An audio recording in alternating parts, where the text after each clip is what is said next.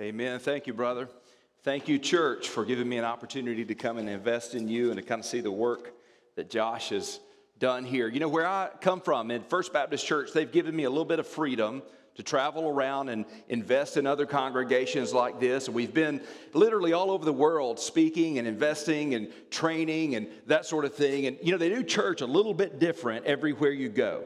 You guys do it a little bit different here in Orlando than we do back. I mean, just three miles down, uh, three hours down the road down in Fernandina. We do it differently there than you do it here, but probably one of the coolest things I've seen is the way they do it over in South Africa.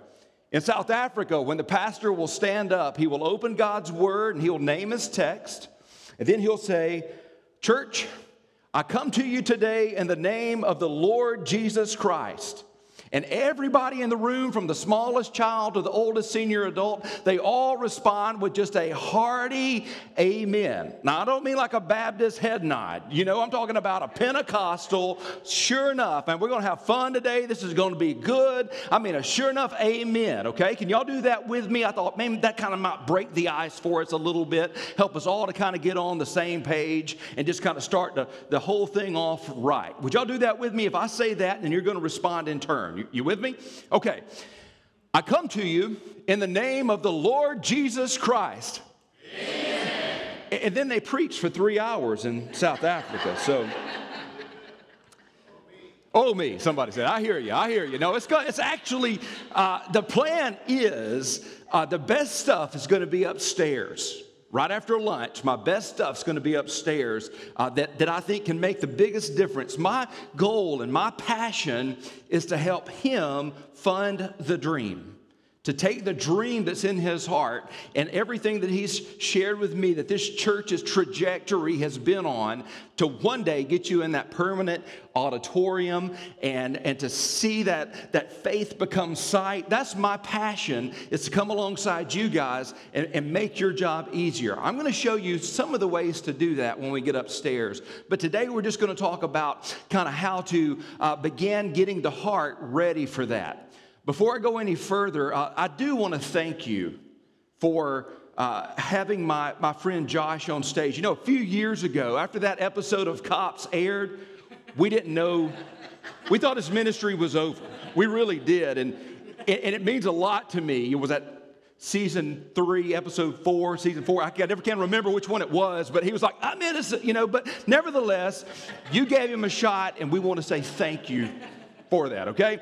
Uh, also, my friend Mike Williams. Mike, would you just hold your hand up right back there? Mike Williams is here. He is a very gifted fundraiser, he's a very gifted comedian, and God's used him with Focus on the Family. James Dobson, he did some writing for Carrot Top. You know that guy? Uh, some amazing, amazing stuff. So get to know him, maybe have him back at your church at some point. But in traveling around and getting to, to go to these different cities and different churches, um, you know, when you go to new places, the world you discover is a lot smaller than you thought it was. Do you know what I mean by that? I mean, you just see, man, with the advent of the internet and all these things, uh, the world is just not a big place. I had the opportunity uh, back a few months ago to go up to New York City. One of the ladies in my church approached me when she heard that, that we were going to do some work in New York, and she said, Zach, she said, if you happen to run into my son when you're in New York, would you tell him I miss him? Tell him I love him? And I wish that he would just call me occasionally. And I thought to myself, you know, she, she doesn't understand. You know, she's not been outside of Nassau County, Florida, and, and she doesn't understand that New York, I mean, you're talking millions and billions of people uh, there out on the streets. What are the chances that I'm going to run into her boy, you know? But there I was, and I, and I was talking to her, and I didn't have the heart to explain all that to her. So I said, okay, ma'am. I said, you know, it's a long shot. It really is a long shot. But if I happen to run into your boy, uh, how would I know him? She kind of told me what he, what he looks like. And I said, well, what is his name? She said, his name is John Dunn, D U N N. She said, if you just happen to run, I know it's a long shot, Pastor, but if by chance you see my boy, tell him I love him, I miss him, and I wish you would call me. I said, okay, I'll, I'll, make a promise to you to do that. And just to show you how small the world is, I was up there, my wife Julie was there with me, and we were walking down Times Square, and, and, kind of kind of took a right and got off on the financial district and we're, we're walking down the street there and i saw in big bold letters on the side of one of those buildings it said berkshire and dunn d-u-n-n and i said you know our god is a big god and you never know you just never know who you could run into or what could happen. I thought, what are their chances? You know, but I've been around long enough to know God does work in mysterious ways. Amen. I mean, he just does. He, he works. And so I'm there and I, I go in the front door and, and there's a lady there behind a, a, a, desk. And I walk up to her and I thought, you know, it's a long shot, but I'm just to, I'm just to ask, you know. And so I walk up to the lady and I said, ma'am, do you all by any chance have a John? She said, Yes, we do. It's just down the hall on the right.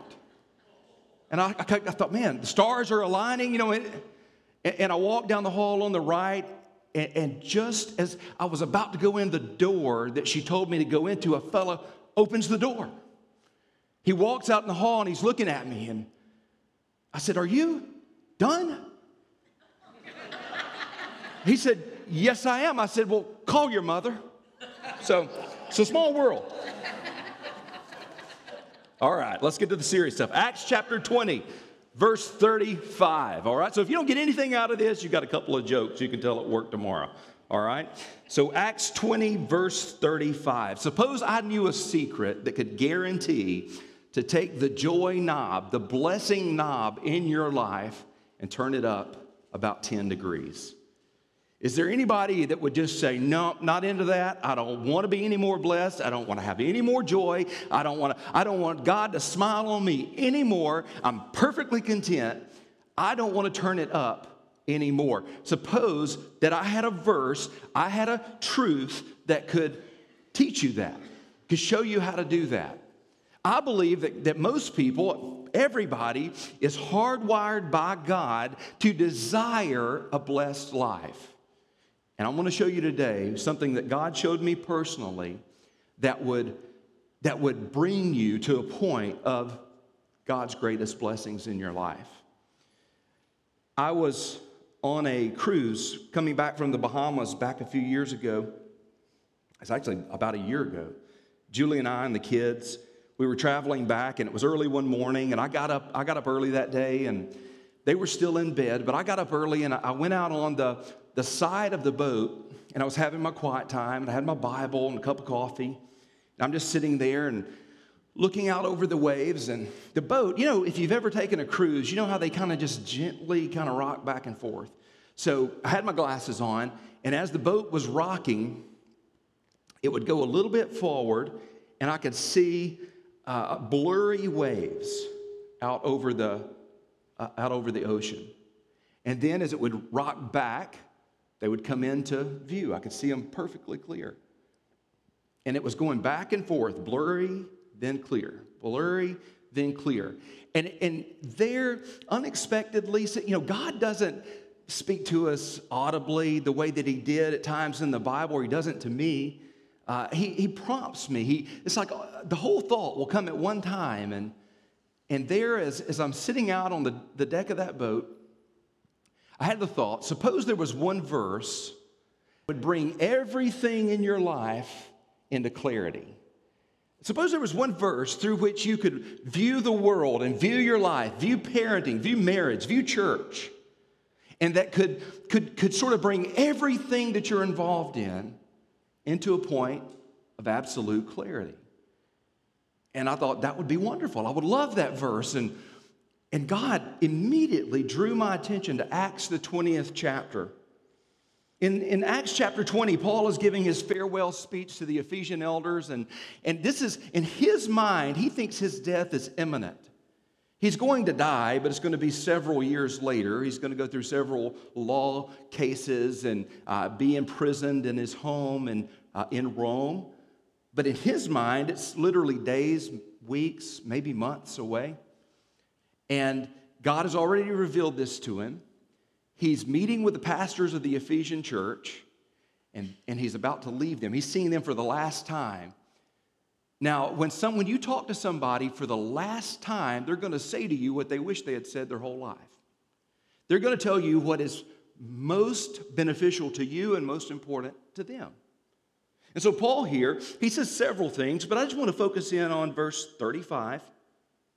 He says, In all things I have shown you that by working hard in this way, we must help the weak and remember the words, notice this, the words of the Lord Jesus, how he himself said, It is more blessed to give than receive.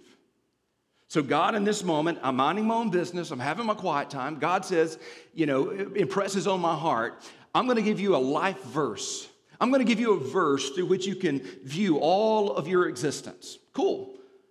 And then he gave me this verse it is more blessed to give than receive. And I'm just going to be perfectly honest with you. My first thought was, can I get another one?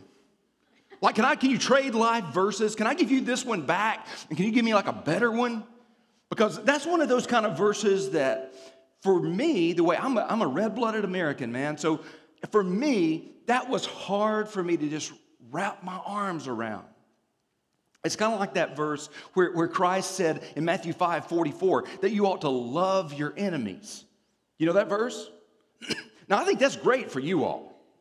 Like, y'all ought to love your enemies. But man, my enemies got on my enemy list by good reason. You know what I'm saying? I'm like, if God looked at my enemy list and if God knew what they did to me, God wouldn't tell me to, to love them. You know, that's, that's kind of a hard verse for me just to embrace fully. It's a difficult, difficult verse. It's like that when God says it's more blessed to, to give than get. In Matthew 5 23, Jesus says another thing. He says, if you're, if you're bringing your gift to the altar and then you remember that someone has something against you, you are to leave your gift there and you're to go make it right with that, that gal or that guy, then come back and offer your sacrifice. So the Jewish sacrificial system was it was tantamount, it was co-equal to everything we do in the Christian life. And here he says, before you sing a song, before you give an offering, before you preach a sermon, before you teach a class, if somebody has something against you, you ought to go settle that and make it right. And so I'll read that verse and I'm like, God, are you sure? I mean, that's kind of their problem, don't you think? I mean, if they got something against me, I, you know, that ain't my, that ain't my problem. They, you should tell them to come make things right with me, or you should tell them to get their heart right. But why should I carry that burden? You know, so I kind of struggle with that verse. But but there's nothing more un-American than saying it's more blessed to give than to receive. Receiving makes me happy.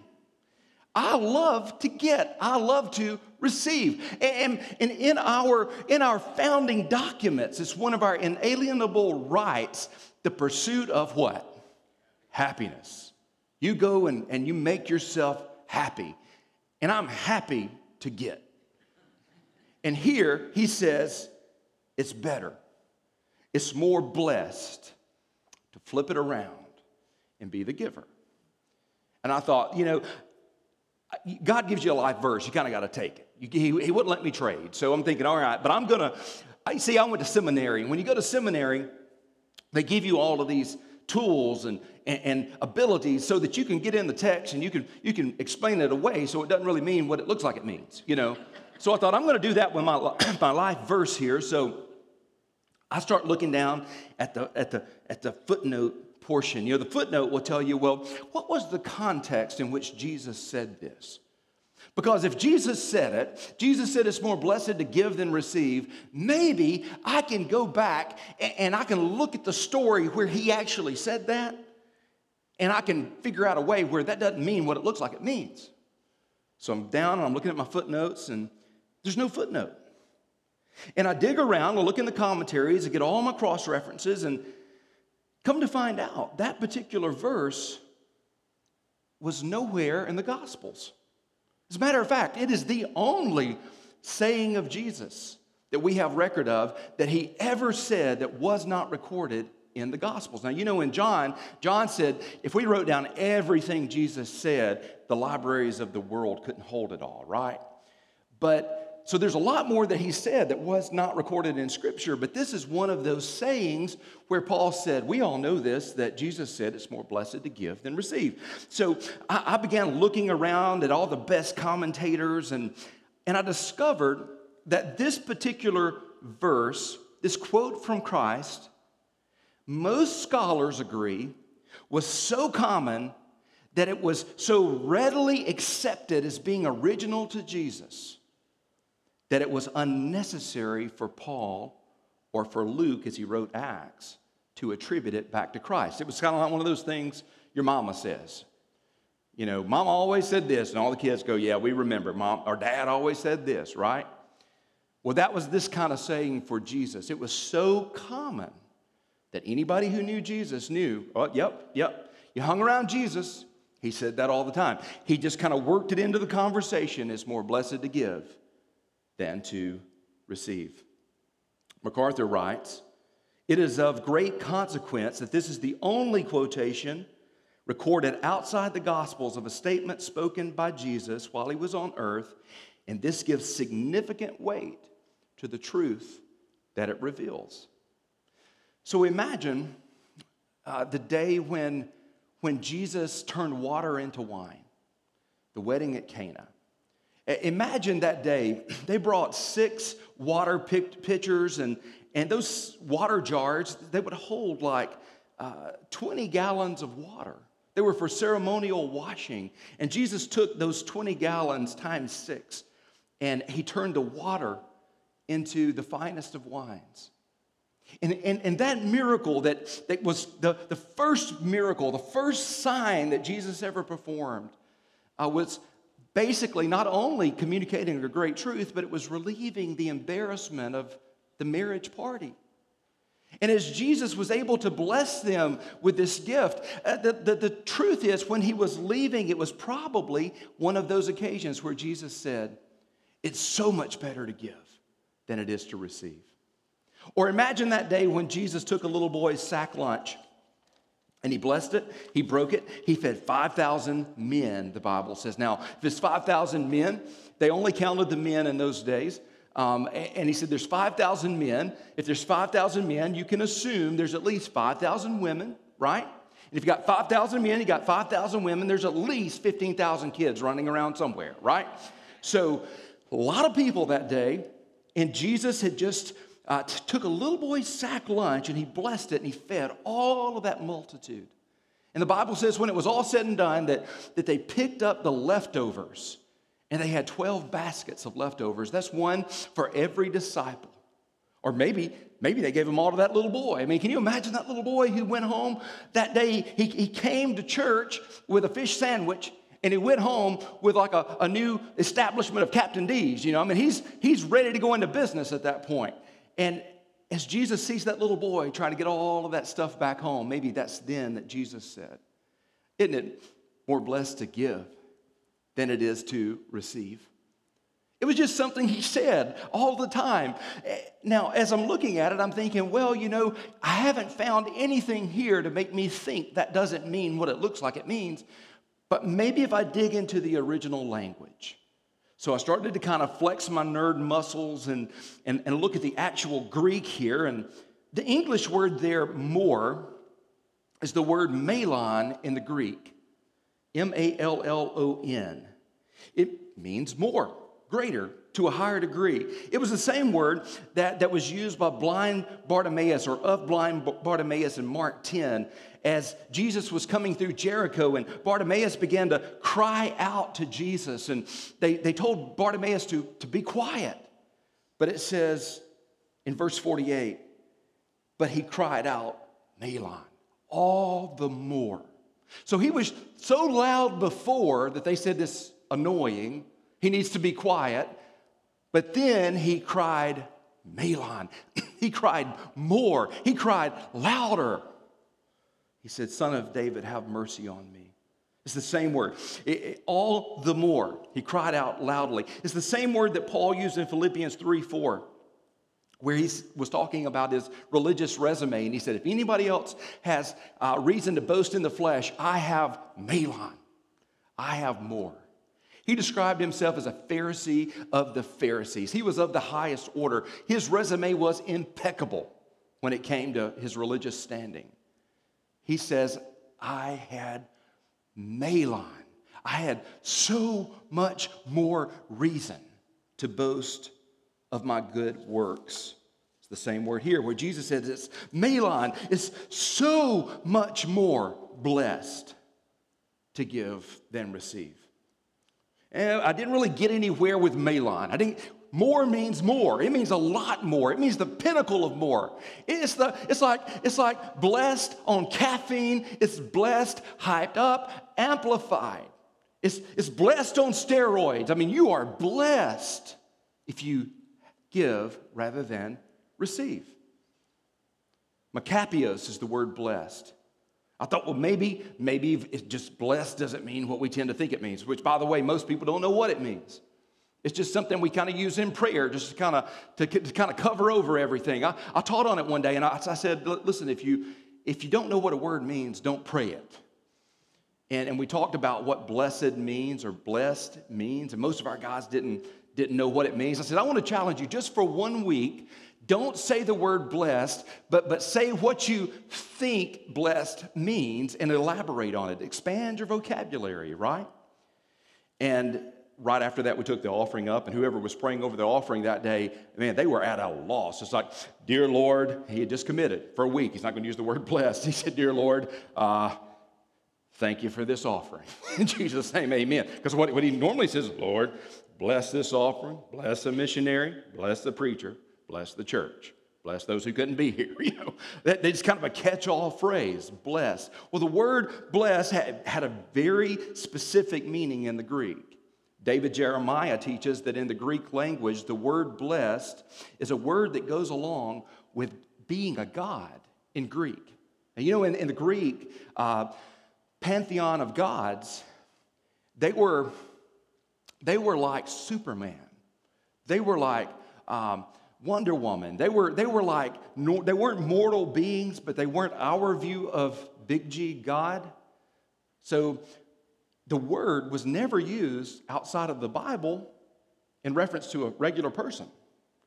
It was the blessed gods, the blessed uh, Hermes, the blessed Zeus.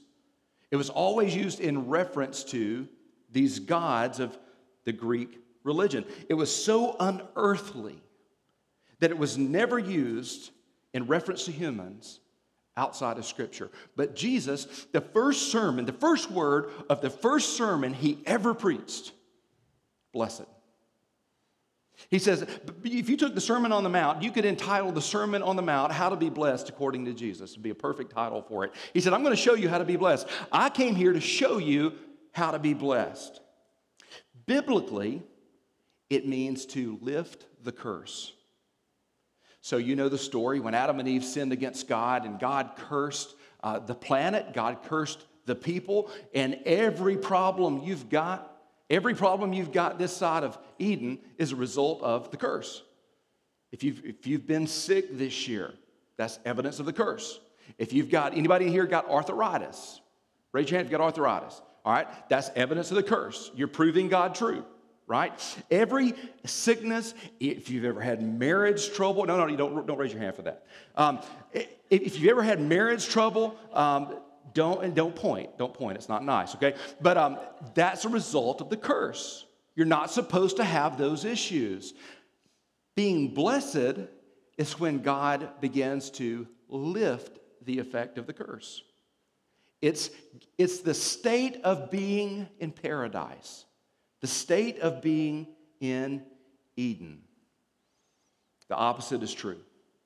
To be cursed is when God amplifies the effect of the fall, the effect of sin. So in Malachi 2, verse 2, when the people were doing the opposite of giving uh, being blessed to give rather than receive. In Malachi 2 2, when they said, No, we're going to take rather than give, what does God say? He says, I'm going to send a curse and I'm going to curse your blessing. So I'm going to take that which was intended for good and it's going to bring about evil. It's going to bring about pain. It's going to bring about hurt. Have you ever felt like marriage is just harder than it ought to be? Or raising kids, have you ever thought, man, it just seems like back in the day it was so much easier to raise children, but, but today there's so much thrown at them? Have you ever felt like church sometimes is harder than it ought to be? Getting along with people is just harder than it ought to be. And, and have you ever considered the fact that the answer to your problem may not be a seminar on communication, but it might be generosity? Because here he says it's amped up, caffeinated with steroids. The, the best blessing you're going to get to be on the most blessed ground is when you have the perspective, you're looking through the lens of generosity. That when you see the world as an opportunity to be a blessing, then you move on to blessing ground. The opposite is true. When you look through the world through the lens of stinginess, and you say, I'm, I'm, here to get all I can, can all I get, and sit on the lid and poison the rest, right? When you look at it that way, uh, you're bringing about an amplified effect of the curse on your life. Now, I want to show you in Scripture where Paul uses this, and then I'm going to close by showing you how you can find the power to trade lenses. How can I go out here today, and how can we go forward as a church in a, with the attitude that we are here for this community to be givers? How can I do it? Okay, well, in 2 Corinthians 9, verse 8, notice the words that I emphasize, and, and, and just notice what Paul is saying. He, he's describing the blessed life. He says in verse 8, God is able to make all grace abound to you. Is that, is that a good thing? If that's a good thing, say amen. All right, God's gonna make all grace abound. I mean, how would you like to get up in the morning and man, the grace of God just like waves billowing over you? You walk through your day and the grace of God, not just that it's uh, it, it, God doesn't judge you for your sin. It's more than that. It's the empowering grace of God, and He can make it abound to your life, so that you are having all sufficiency in all things at all times. Anybody cool with that? Amen. Would you like it to be said of you that, man, uh, you know, if you bank online, every time you log into your bank account to see how things are going, it's always plenty. You've always got plenty. My daddy said growing up, he was the baby of 12 kids, and he said growing up, we always had plenty. He said, I knew we had plenty because anytime I went back for seconds, mama would say, You've had plenty. All right? So that's not what I mean. I mean, not you. You seriously, you've got plenty that, that anything God might, might prompt you to do. My wife came to me uh, this past week and she said, we, we met some missionaries from Nepal. And she said, You know, at some point, I would really love to go and do mission work in Nepal you know, how husband thinks. We start looking, do we have plenty to do that? Is God providing? Well, here he's saying he can make a grace abound.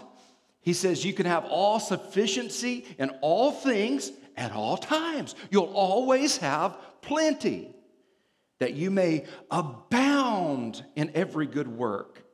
As it is written, he has distributed freely. So, God's perspective toward this church today, toward every family in this church today, is that God's got plenty and He is more than willing to share it with you. Do you understand that? It's not like God is saying, well, there's only so much. And, and I, I, gotta, I gotta make sure I give it to the right folks. Now, God's like, I got plenty. God, God never didn't give you something because He was running short. If you prayed for something and God didn't give it to you, there was other reasons. It could have been your perspective, it could have been your heart, it could have been that it would hurt you more than help you. But it has never been, I'm out of those today, right? God's got plenty, and He says, uh, I distributed freely. It says He's given to the poor. You say, well, that's just for the, the, the upper class, the middle class. No, no, no. He says here, this is even for poor folks. He says, I can bless you. I've got plenty to give. I will not hold back. You will have a, an abundance. He goes on, his righteousness endures forever. Uh, it says, He who supplies seed to the sower and bread for food, food will supply and multiply. So he adds and he multiplies. He gives you stuff and then he causes it to multiply. for sowing and increased your harvest, the harvest of your righteousness. And in all of this, he's saying you, you don't have to like, like cut around the edges or, or get shady or do things that aren't really kosher in order to get this kind of abundance. He's saying, um, no, no, no. Your righteousness, your soul expands, your heart grows, your mind is more filled with truth as God is giving you plenty to accomplish what you need to accomplish. Verse 11, you will be enriched in every way. In every way. To be generous in every way, which through us will produce thanksgiving to God. Now, what's the key? How do we get to that? You know, you know I'm not. Uh, I'm not saying that God's like gonna gonna make you drive a Rolls Royce or a Bentley or anything like that. But I'm just saying you're gonna have sufficiency. You're gonna have plenty in every way, not just financially. You're gonna have what you need to do what God wants you to do, and you'll never have to worry about it. What's the key to it? Your heart's a heart of generosity. So, Pastor, if I came in here today and my ba- basic perspective on life is that, hey man, there's only so much. I'm on a fi- we're all practically on a fixed income. So, so if I come in here with that perspective and I want to change to the perspective of every day of my life, I'm looking for opportunities to show generosity, to bless people, and, and that's going to be the heartbeat, the, the motivation of my life. How do I change from point A to point B? And the answer, he says in verse 15, look at the giving of God. He says, Thanks be to God for his inexpressible gift. In some way, when you look at the giving of God, what did he give? Church? Jesus. He gave his son. He gave his first, he gave his best. Jesus said, I'm going to lay aside everything so that I can know you. You ever thought about that? He said, Your, your worth and my Father's glory is worth me laying aside all of heaven, the throne room, the treasury of God. It all aside. I'm going to walk the earth and I'm going to die. I'm going to give my very life. I'm going to give my blood. I'm going to give my, my lungs. I'm going to give everything so that I would know you. And I found that to be worth it. Jesus said, I'm willing to give it all for you. And somehow or another, as you focus on that, it melts a heart of greed and it softens your heart so that you can in turn go and find it more blessed to give than receive. And as you do, the curse is lifted, the world is changed. How does it work? Last story, and I'm done. There was a movie that came out in 1999 You've probably not seen it. There may be a couple of you who have. I, I don't think it was even released uh, in English. The, the version I saw had subtitles all through it. It was set in Vietnam. The movie was called Three Seasons. Has anybody seen the movie? I've never had anybody raise their hand that's seen the movie, but it's one of the best pictures of the gospel. So I'm going to tell you a little bit about it, and, and then we'll close. It was set in Vietnam, and it's about this young man. His name was Hai, H A I. And he was one of these rickshaw riders. You know what the rickshaws are in Vietnam? It's like a, like a taxi, but it's a bicycle, human powered taxi, and a couple people could sit on the back. In, in this area, it was like the lowest part of the social food chain. If you couldn't do anything else, you could be a rickshaw rider. And at one point, he gives a ride to this beautiful lady named Lan, L A N. He delivers, delivers her to this hotel, one of the nicest hotels in Hanoi, and he's just smitten with her beauty. He's smitten with this woman, and, and every day he goes to the same corner and picks her up and takes her to this hotel. Eventually, he realizes that she is working, she's a prostitute.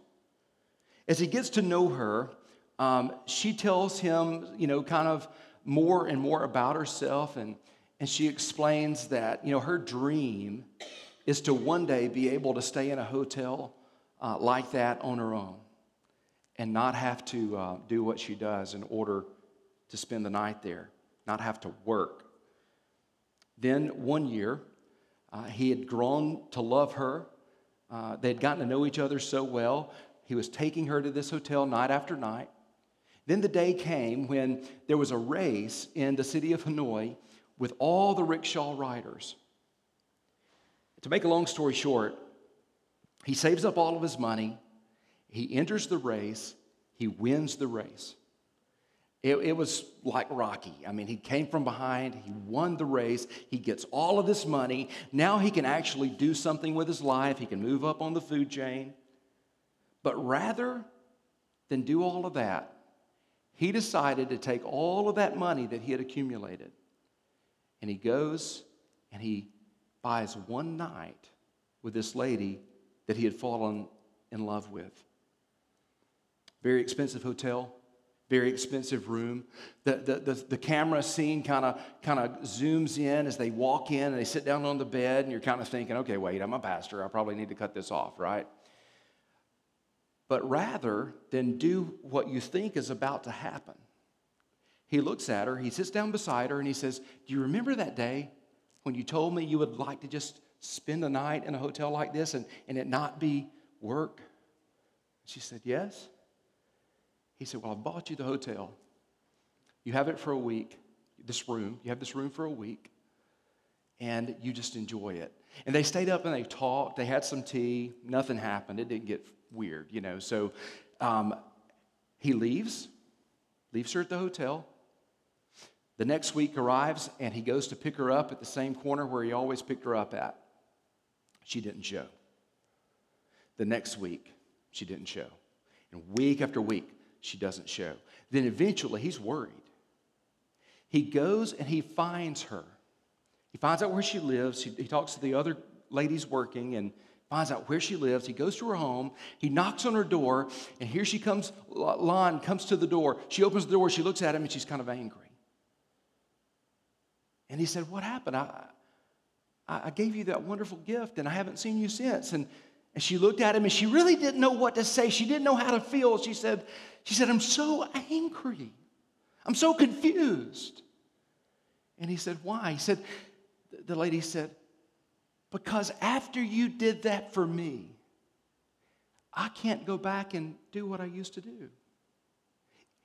You ruined me. Why could she not do what she used to do? She had been loved. Someone had been generous. Someone had given their all. And her life, as a result, would never be the same again. That's how it's supposed to work. The thing I love about your pastor is that I know every sermon gets to the gospel. It gets to that point where you're reminded week after week after week, almost to the point that it's like, seriously, we get this now. But week after week, he reminds you that it's all about Jesus. God gave his greatest gift. He loved you so much that he was willing on a cross to absorb the wrath of God on your behalf. And as you see that week after week after week, be reminded every time the sermon turns, every time the sermon moves toward the gospel, be reminded every time the generosity of God made it possible for you to be blessed. And as you view that, your heart is melted and you're able to look at the world and go, it really is more blessed to give than it is to receive. Let's pray.